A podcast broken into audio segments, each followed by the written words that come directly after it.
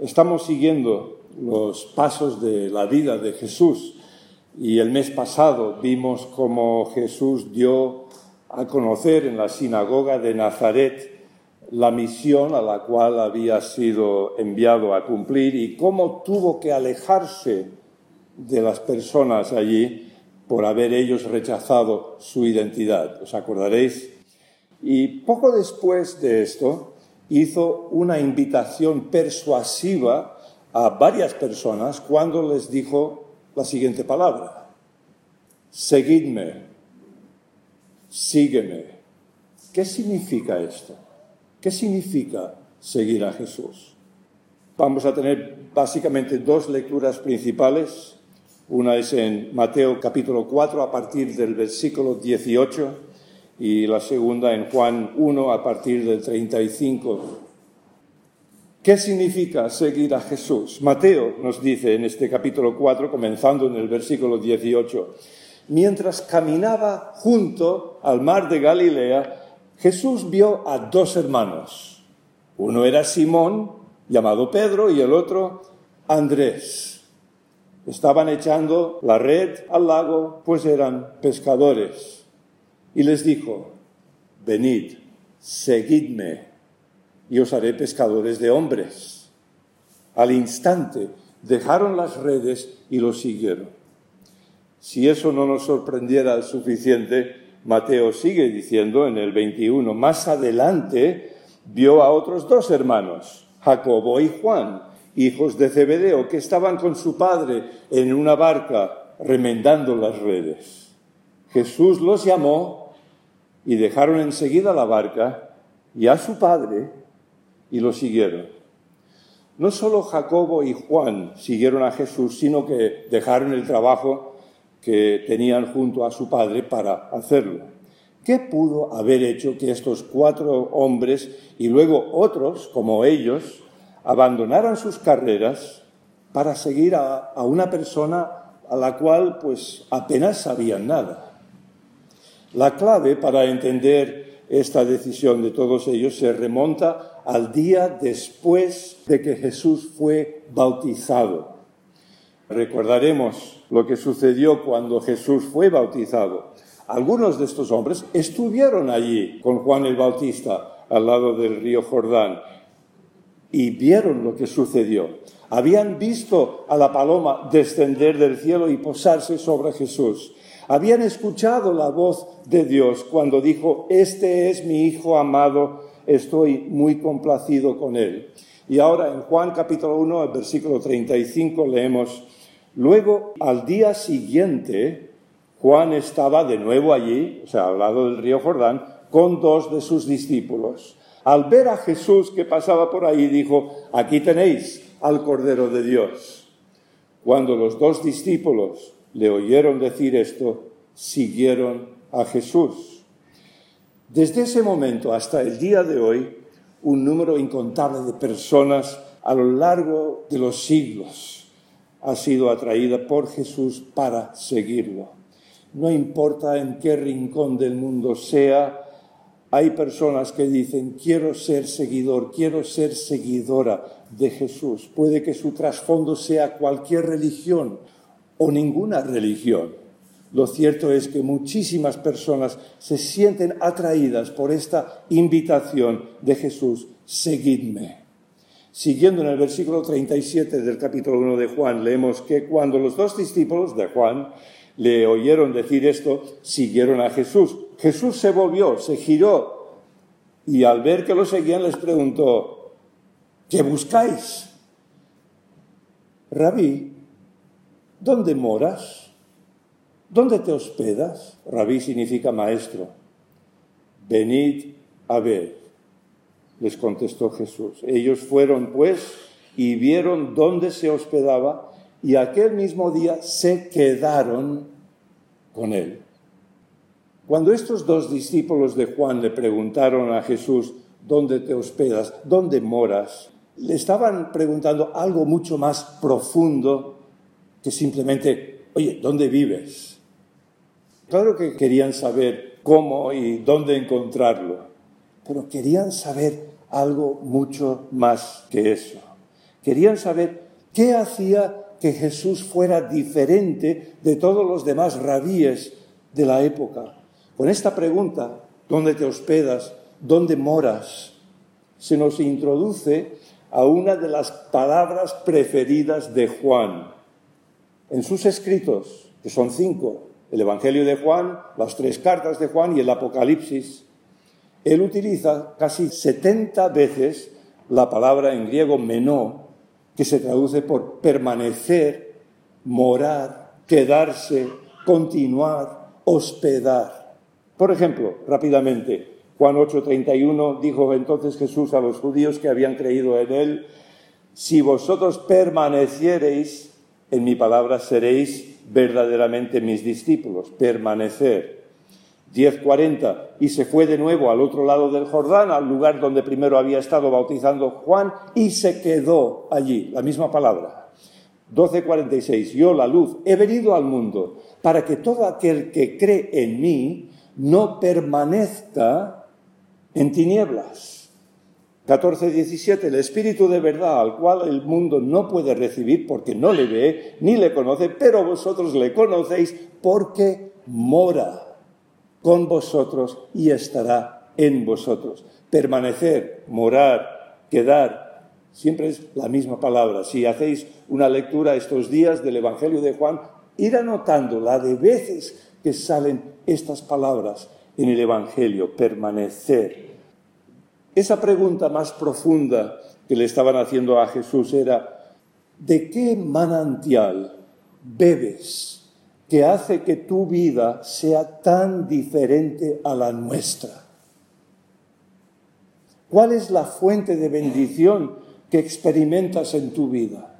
¿Cuál es ese lugar de reposo, de acogida, de sustentación que alimenta tu espíritu?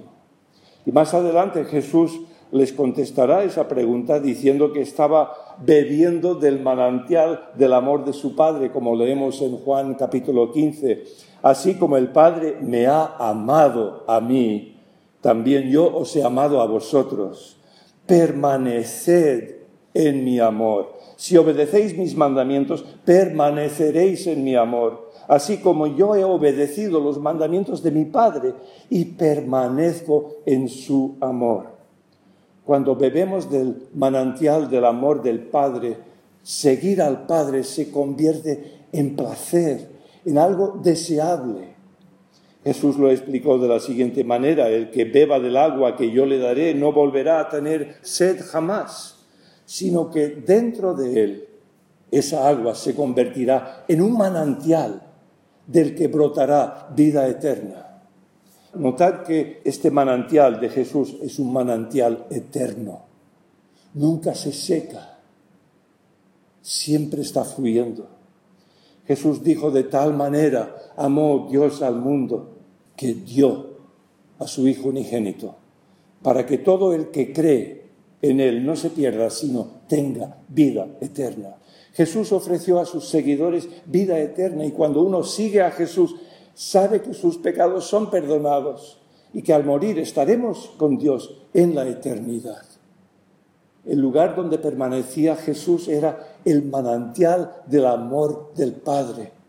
Y Él quiere derramar ese mismo manantial en mi vida, en tu vida. Jesús dijo, solo hago lo que veo hacer al Padre y digo lo que oigo decir al Padre. Cuando seguimos a Jesús, estamos siguiendo al Padre. Seguir a Jesús es seguir al Padre, a Dios Padre. En otra ocasión leemos que Jesús se puso en pie y alzó la voz. Significa que habló fuerte para que todos lo escucharan, diciendo, si alguien tiene sed, venga a mí y beba. El que cree en mí, como dice la Escritura, de su interior brotarán ríos de agua viva. Juan capítulo 7. Seguir a Jesús hace que un río de agua viva fluya por nuestra vida. Y con esto Jesús se refería al Espíritu de Dios que vendría a vivir en todos sus seguidores después de que regresara al cielo. Es el Espíritu Santo que vino sobre él en su bautismo, que luego le llevó al desierto, ¿os acordáis? Y que luego lo llevó a Nazaret, como hemos visto también anteriormente. Cuando el Espíritu Santo viene a vivir dentro de ti, a morar en ti, sabrás que Jesús está en el cielo, en el lugar de honor, junto a la mano derecha de su Padre. Recuerda aquello que estuvimos comentando al hablar sobre el bautismo de Jesús. El Espíritu Santo está en ti, para ti, pero está sobre ti para los demás. El Espíritu de Dios está en ti, para ti, pero está sobre ti para los demás. Seguir a Jesús hace que se abran puertas y nos lleguen oportunidades que nunca hubiéramos imaginado. En otra ocasión Jesús dijo, lo leemos en el capítulo 8, yo soy la luz del mundo, el que me sigue no andará en tinieblas, no andará en oscuridad, sino que tendrá la luz de la vida. Seguir a Jesús disipa la oscuridad. Si estás pasando por un momento de oscuridad, viviendo en un momento de tinieblas, deja que el Espíritu Santo entre en tu vida y, la llene, que disipe esa oscuridad y que entre la claridad de Jesús en tu vida. La invitación permanente que tenemos de Jesús es llevarle a Él nuestras tinieblas, nuestra oscuridad. Cuando uno responde a su sígueme, su presencia ilumina todos esos lugares oscuros de nuestra vida. Jesús dijo, mis ovejas oyen mi voz, yo las conozco y ellas me siguen que nuestros oídos estén abiertos para escuchar la voz de Jesús guiando a cada uno de nosotros en todas las decisiones que tengamos que tomar. Ahora bien, Jesús no solo nos habla a través de la Biblia, sino que también nos habla directamente a sus seguidores a través de su Espíritu Santo.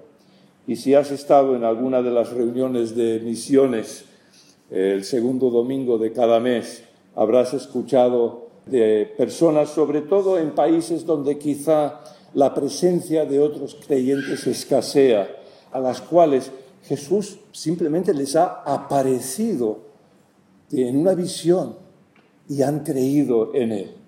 Personas en todas las culturas han escuchado y escuchan a Jesús llamarles a seguirle. Quizá tú también estás escuchando hoy esa voz llamándote, la voz de Jesús diciendo, sígueme. El domingo pasado Rubén nos habló de un hombre que un día se acercó a Jesús para preguntarle cómo podía heredar la vida eterna. Y al final de la conversación que mantuvieron, que la puedes conocer volviendo a escuchar el mensaje que está en la página web de la iglesia, Jesús le dijo, ven, sígueme. Y os acordáis que pasó, ¿verdad? Que el hombre se fue triste porque hubo algo en su vida más importante que seguir a Jesús. Y la semana anterior Albert Ferré también hizo mención de, de este texto en su estudio de Romanos capítulo 7, los dos convergiendo.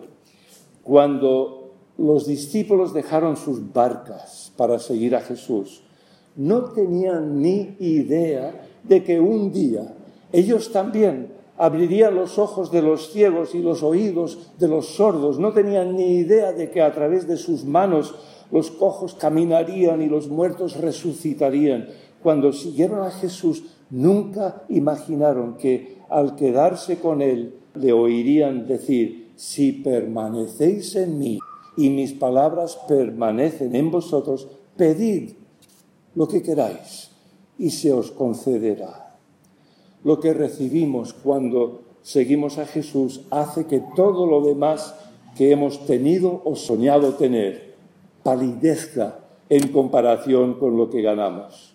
Jesús dijo, llevad mi yugo sobre vosotros y aprended de mí, que soy manso y humilde, y hallaréis descanso para vuestras almas, porque mi yugo es fácil y ligera mi carga.